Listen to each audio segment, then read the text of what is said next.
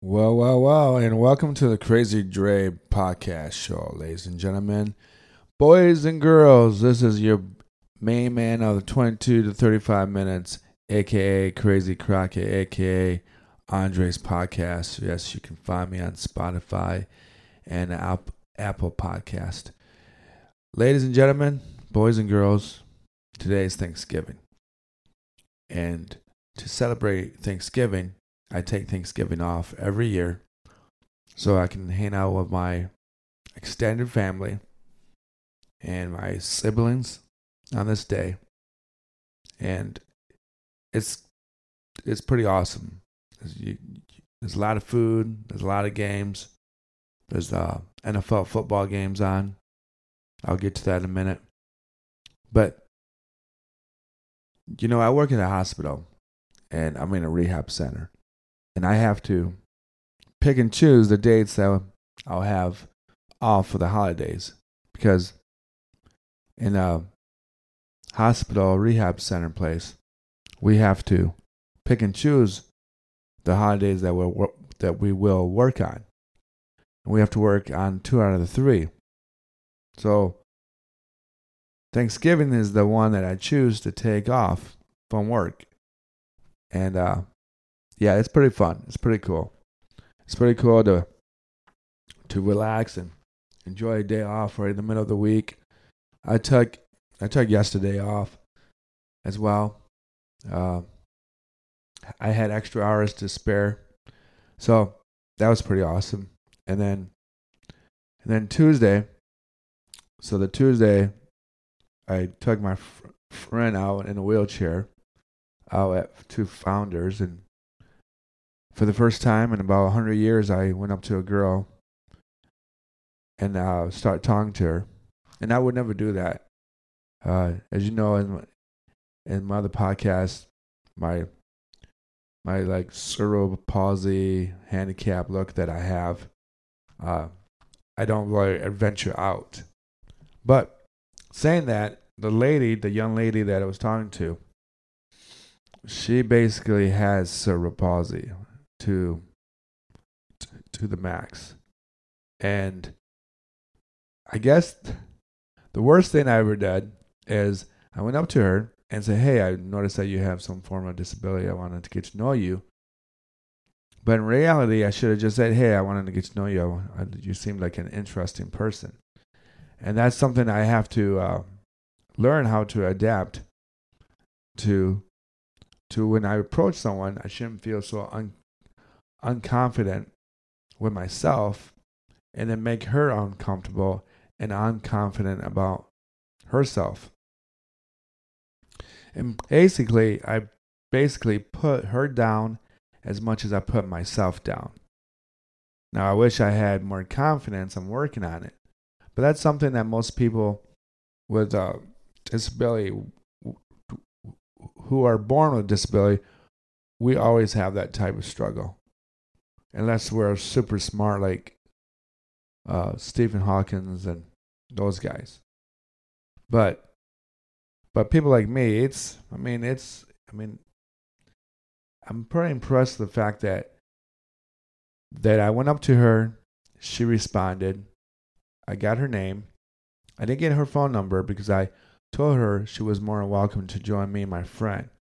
Now my friend is in a wheelchair and he's been married for too long, and he's happily married. So I shouldn't say too long. I mean, he's just happily married, and uh, and he uh gets really verbally, you know, just yapping away, and then and then she said something like, "I have to go eat my my dinner." And then if I she she literally said I'll come back if I have time or she's waiting for a phone call. But in reality, she already took that phone call. And then come to find out, she's talking to a couple other guys. So my buddy thought that she'll come back. And I told him, like, if, if she was interested, she would have never left. And then second of all, she would have she would have at least came back and sat there again with us, and then she probably would have gave me her phone number, but I didn't ask for her phone number either. So that is that that is basically a learning curve that I have to in order yeah, it's just a learning curve that I have to learn how to to integrate myself to be more um updated to anything that's not normal or anything that's I need to make my abnormity normal, which isn't a big a big deal. And I have to do the same thing with people with other disabilities or other um, personality traits that's a bit different than mine. And when I do that, then I'll have a better conversation with somebody that's not based on sports or politics or anything that's going around on on around the world, news and all that stuff. So that is a learning curve. I'm more than happy to uh, say that I had a little confidence booster. It's been a long time since I've even tried to do that. Um, I think I did that because, again, I think because I, she has a form of of of cerebral palsy, and that was my ticket in. But that's the only thing I could bring myself to talk about. I, I didn't even get to talk about anything like that. So it's cool that she she she's a very very educated person, travels a lot, does stuff in medical field for um, medical utensils for the doctors to use during surgery. She kind of gives them the the info what kind of um, tool they should use for a sur- for a particular surgery and so on and so forth. So, saying that, it's kind of cool that it happened on Thanksgiving weekend or week. And then, you know, it's awesome that I'm downtown. I'm not in a in a semi suburban place where there's only one bar. Well, there's a couple bars, but you know, there's always one bar that's the go-to bar. And I haven't been there for about three months, and I love it. I love the fact that I can go out and talk to different people and so on, and just you know, if I don't ever talk to that same person ever again, that's my I don't I don't care. That's just it's just awesome to be around people that enjoy living life. That that that like to get out and have fun or and like to integrate with other people and other social environments and other social events. And yesterday, Wednesday nights was the busiest bar night in the United States because most people don't have family and that's something that most people need to understand that that there's a lot of people who are who are alone and I would consider myself alone but at least I have family and I have friends and I have can go somewhere and I don't and I'm not that antisocial personality. I will start in conversation with people. I will I will have a a day of of time where I can just be myself at home and and watch sports or do reading or do a podcast or do something on Fruit Loop Studio, which I'm still trying to learn how to that to do as well. Uh, it's like techno beats and all that, but but that's one thing I wish I did have is left hand, so I could play the guitar, I could write a song, or play the piano and make it more of a of a intimate moment when you write a song. Sometimes all you need to write a song is a beat, or when you string a guitar and you make a sound and and and and how you play the guitar will give you a type of song that you could write in your head. And that's something I wish I did have is just a left hand to do that. And uh, because it's very difficult to to play the piano on a computer and then make it sound like a real piano player. So that's one thing.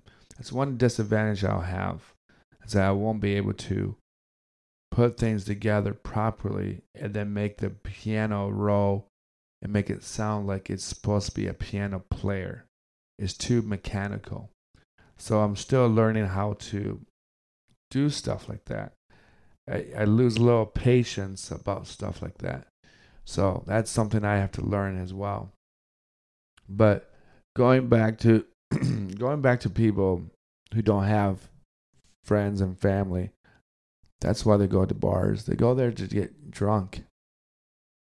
I mean, and there's other people like them who who enjoy drinking and but it's really like like today those people don't have anywhere to go to.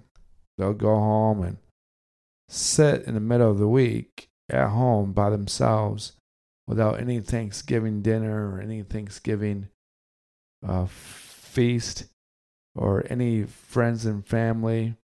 Uh, the town that I live in is giving out 290 free turkeys to people that are in need of it, which I, I'm a little amused by that because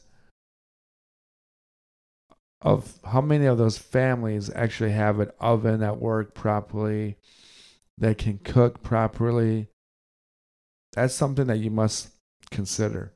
So when so when you give people a whole turkey, you have to realize that some of those people don't have an oven. And I just I don't get it. But but it's Thanksgiving, Thanksgiving weekend. We're going to talk a little bit about the Detroit Lions and the Giants game. And I'm sorry. We're going to talk about Detroit Lions and the Bills. I'm like reading three things at once. So the Bills versus Detroit. They got Detroit plus nine and a half points. So now that we have nine and a half points for Detroit, we have to consider Detroit. Are they really a good team? Are they really a bad team? Are they a team that's learning from their mistakes? Or is it a team that's uh, kind of just got lucky? Let's think. Let's look at the first game that they won in the three game winning streak. They beat the the Green Bay Packers. And the Green Bay Packers isn't a good team anymore. They don't have wide receivers that can catch phenomenal passes or leap five feet in the air or, or jump to extend themselves for two and a half yards. They don't have players like that. Uh, obviously, we know. Obviously, we all know that De- Davante Adams left to go to uh, a worse team, to the Raiders. But if you look at the Detroit Lions game against Green Bay, you see that both teams were playing so bad that you thought that both teams were trying to lose that game. And and the fact that in that game they didn't figure out to keep Aaron Rodgers in the pocket. And they don't ever figure that out. I don't know why. They did sack him a couple times, but for some reason they they they have a issue with him. So that's the first game that they won. And then the second game they won is against against the Bears. And I think the Bears game is much more impressive than anything else. Because now you understand that they're starting to do more uh, studying film and they're putting their defensive backs and their cornerbacks and safeties in the right position. Now you see that they're actually telling their players where to go or what the def- what the offense is going to do. Because if the safeties and corners can beat the wide receivers to that spot, then that gives the, uh, the defensive line much more of a chance to work on the line to get to the backfield to get to the quarterback and distract the quarterback. Now, that Bears game, we did allow uh, Justin Fields to run around and gain 50, 30 yards, and we had one as a touchdown. They scored a touchdown. But the one thing about Detroit, about that game, is that they came back from a 14 point deficit. And it's the first time they've done that since the 90s. and and Detroit, you know, as much as I give um, uh, Mr. Campbell crap sometimes because he's such a macho type of guy, and I emphasize on being more smart, not tough, is paying off because we all know that if you're an NFL player, you have to be tough. You have to be thick skinned. You have to just to get to the NFL might be easier than to stay to, to stay in the in the NFL. Because there's always someone out there who can take a job. There's always somewhere someone out there that can do a better job. There may be some time where you get hurt and some other kid comes in and takes your job and then you never get your second chance. Kind of like Drew Bledsoe and Tom Brady during the first run of the New England Patriots Super Bowl titles, where Bledsoe just got a concussion, ran out of bounds, and some guy whacked him. And then his career was basically over. That game was done. That game was Tom Brady, Tom Brady, and Tom Brady. So, Detroit Lions, you don't have to teach the guys to be tough. You have to teach the guys to be smart. Now, I do think that Detroit needs to kind of like lean away from Swift because I because it was a um, when you watch that videos or that TV program on on HBO about Detroit and you watched um, Swift, he didn't seem to be energetic to to be that key running back. He just doesn't have that blood and taste of being tough. Now, Campbell would want to teach him to be tough, but to me, I think Swift is too soft to be tough. I don't think he. I just have a feeling that he's a type of running back that that got to the NFL that did it because that's his way of making extra money to make it out of the projects or out of that situation. Can't really, I shouldn't say that. But for some reason, when you see Williams, the backup running back, he's got he's got that true toughness. He wants to win. He wants to win. And that's something that you have to decide for Detroit do you want Swift, who doesn't really want to run the football tough, who don't want to run the football in between the tackles? If he doesn't want to do it, you're not going to gain 10, 15 yards unless unless the offensive line creates a big hole for him and then he runs through the gaps. But with Williams, he runs through those tiny little gaps and he gets hit and he's still running. And if you look at the if you look at the physic the physicality of of Williams, he puts on muscle. He knows that he's to get hit. And you can tell by his legs. He knows that his legs are his assets. He's got his eyes and his legs. Because you have to know where you're to run. And when things get too nitty gritty and too tough, you got to move your eyes so that you can move maneuver to the next spot so you can gain extra yards. But if you look at Mr. Mr. Williams, number 30's legs, he does that for a reason. He needs those legs so that the tackles and the and the linebackers and the and the cornerbacks and safety, when they try to tackle him, those knees are going to hit their, their jaw. And then that's that's what's going to get him through. That's how he scored the most touchdowns so far in this of the 2022 season. He's got the most touchdowns. So you got to run with him. And if you have to, I mean, and if you know what, I'm telling you, I was really disappointed when they traded Hockenson. And here's a fun fact after Hockenson was traded, Detroit scored two touchdowns by tight ends, which is a phenomenal thing. I didn't know any better than that. But I still think Hockenson is a better tight end when it comes down with his hands.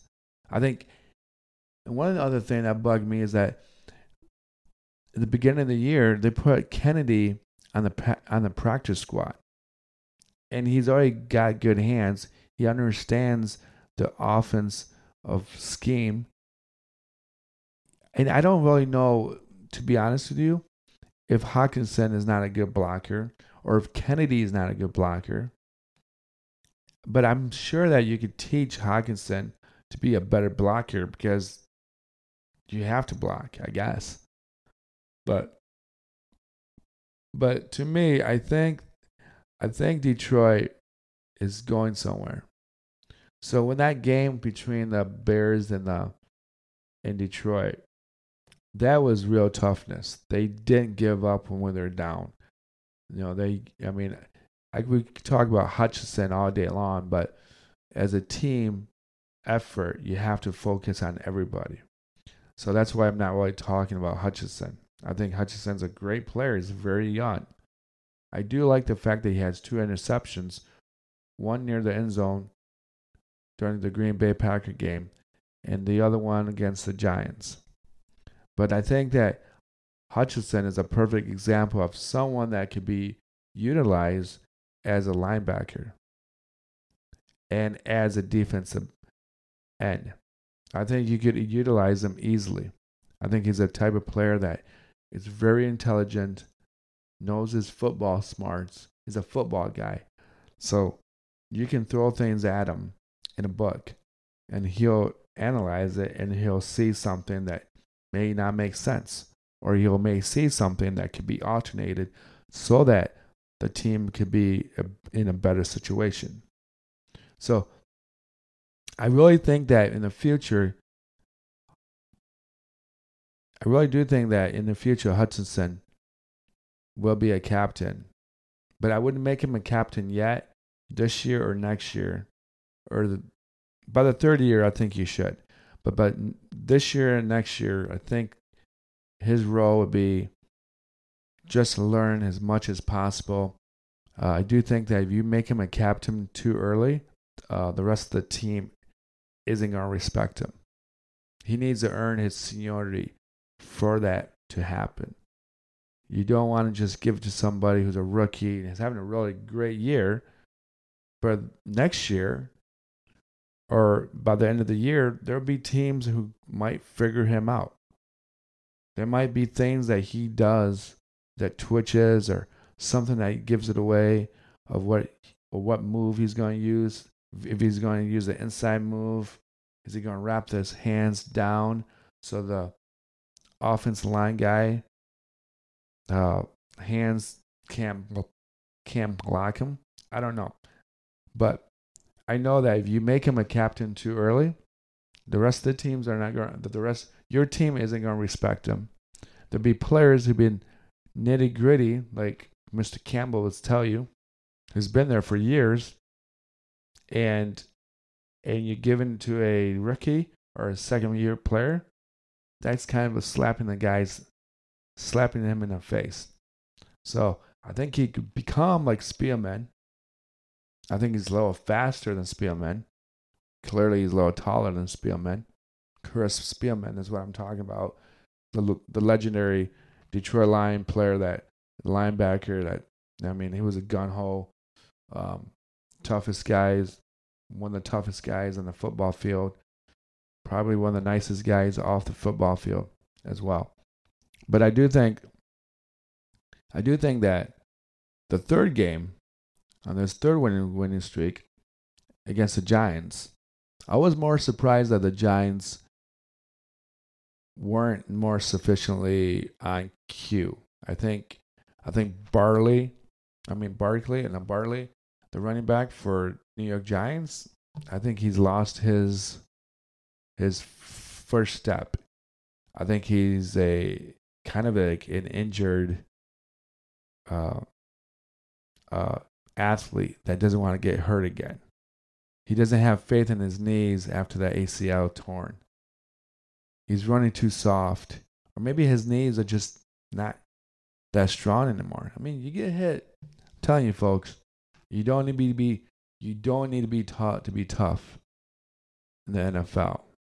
You just don't.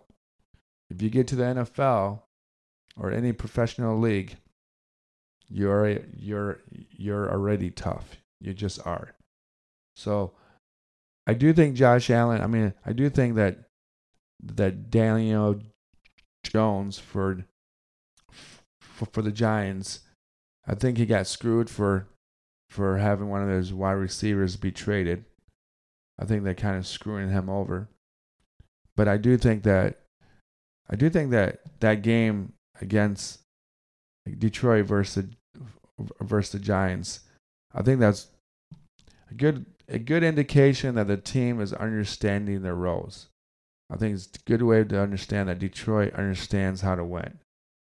And in this three game winning streak, it's something that Detroit, not the Detroit fans need more, than but the Detroit players need. So they get comfortable winning. So this isn't becoming a fluke thing. Oh, we got lucky. Oh, that referee missed that call. Oh, that was a great catch. Whoa. Oh, look. He ran 99 he ran 99 yards. Ooh, we got lucky for a touchdown. But no, I mean, they're playing smart. Their their offense their offensive calls are much wider. They're changing their offensive calls. You don't see the same play every single week. Things are changing. And they stick to the running game and protect Jared Goff, they'll do something. You have to give Jared Goff time. I mean, you have to give every quarterback enough time. But Jared Goff is, he's the type of guy that, you know, he's not, I mean, I'm to tell you this, he's not as bad as Matthew Stafford. And when I say that, people are like, what? What are you talking about? Matthew Stafford won a Super Bowl. But you have to understand that with Matthew Stafford, when he gets desperate, he throws the ball completely in the air, hope for the best, and the ball either gets intercepted or he gets really sacked. And then he hits and then he doesn't know how to slide. He doesn't know how to just run out of bounds. He doesn't know how to protect himself. So with Jared Goff, when I said that year two years ago, like this is great. We got Jared Goff. And I was wrong last year because Jared Goff took a little too.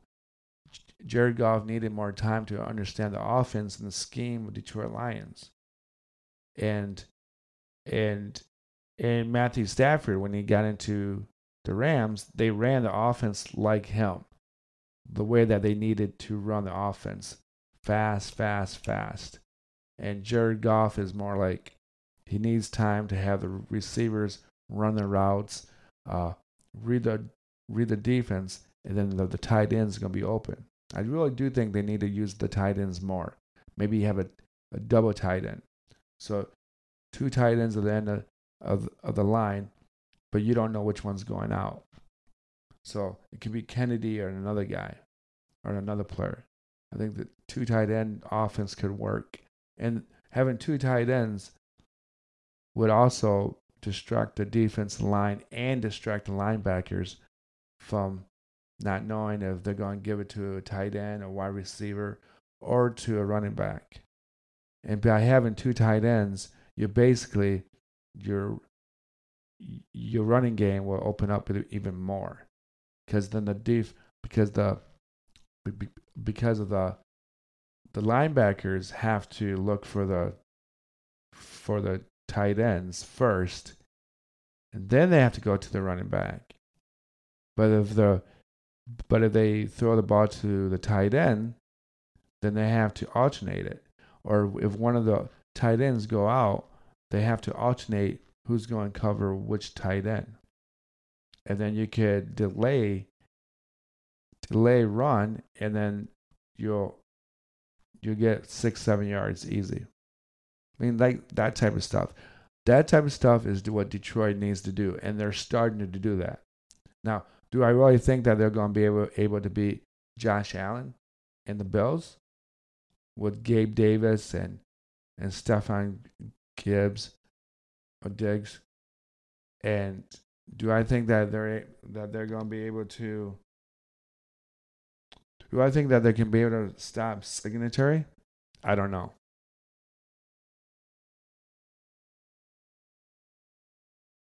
I really don't know. I really don't.